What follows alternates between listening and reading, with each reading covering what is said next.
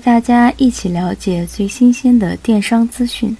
大家好，这里是知晓电商。特斯拉官方七月十日发布消息称，已与上海临港管委会、临港集团共同签署纯电动车项目投资协议。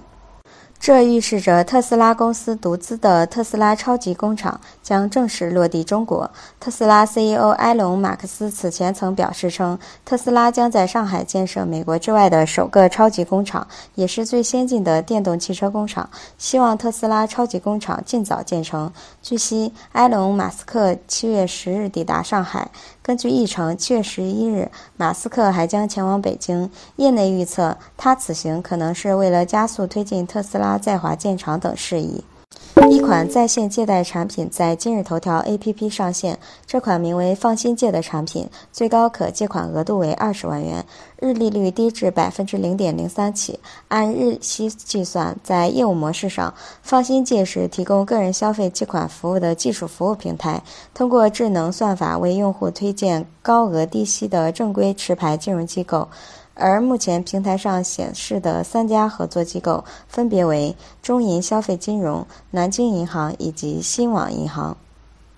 针对联币金融暴雷后参与零元购活动的受骗者集体向京东维权一事，京东方面表示，公司已经全面排查了品牌商自主发起的各种营销活动，严格禁止品牌商在平台开展任何形式零元购的宣传和推广。此前有媒体报道称，大量联币金融受害人在京东北京总部门前维权，称飞讯联合京东诈骗老百姓。部分受害人要求京东赔偿在联币金融 APP 的损损失。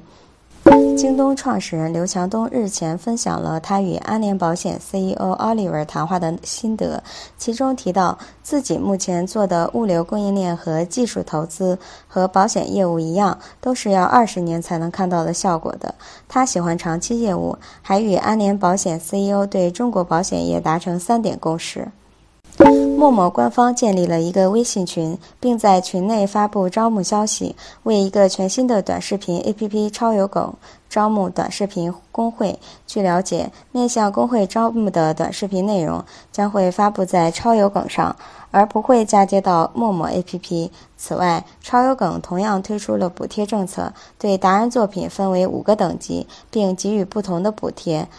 S S 级补贴两百元，S 级补贴一百元，A 级补贴八十元，B 级补贴五十元，C 级补贴零元。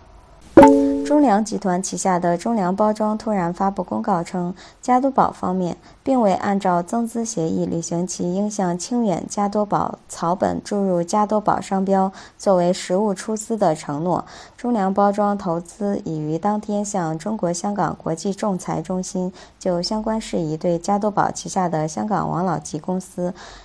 智首及清远加多宝草本提出仲裁申请。微信安全中心日前公布了二季度微信赌博处理结果。微信方面称，二季度共计对五万余个账号进行阶梯式处罚，并对八千余个涉赌微信群进行封群处理。从通报的内容看，被封杀的涉赌群中有部分涉及到赌球。此前，在二零一六年，微信曾封杀上万个涉赌群，而在今年春节期间，微信也曾封杀六千多个涉赌微信群。全球知名咖啡连锁企业星巴克宣布，到2020年的时候，该公司将在全球超过2万八千家门店实现彻底淘汰塑料吸管的目标。届时将会提供一种全新设计的杯盖，或者由塑料替代品制成的新型吸管。该公司预计，此举每年可减少超过10亿根吸管的消耗。这种有着仅一个指尖大小的泪滴型开孔新杯盖，早在2016年的时候就已经开启了设计。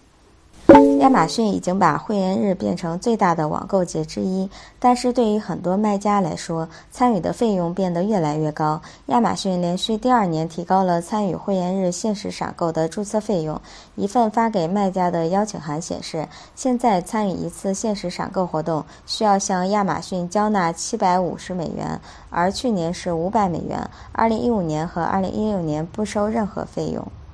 Facebook 正是为广告商提供展示产品的全新方式，包括增强现实 AR 技术。美国奢侈品牌 Michael Kors 是第一个在信息流中测试 AR 广告的品牌。Facebook 还推出了一款新视频创作工具 Video Creation Kit，可以让广告商将现有的图片整合到移动视频广告模板中。